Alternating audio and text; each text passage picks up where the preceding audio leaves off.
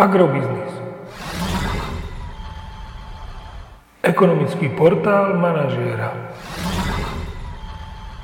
Prognóza cien agrokomodít pre 28. týždeň. Očakávané ceny na burze Matif na konci 28. týždňa. Pšenica 165 až 170 eur za tonu, kukurica 172 až 179 eur za tonu, hrebka 365 až 370 eur za tonu. Predpokladáme, že tento týždeň budú farmárske ceny jatočných ošípaných na Slovensku naďalej stagnovať v pásme 1,82 až 1,88 eur za kilogram jatočnej hmotnosti.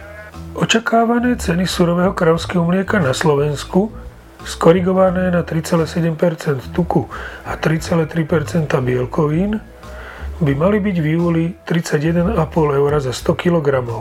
Priemerná nákupná cena mlieka skorigovaná na reálny obsah mliečných zložiek by mala byť v júli 31,10 eur za 100 kg.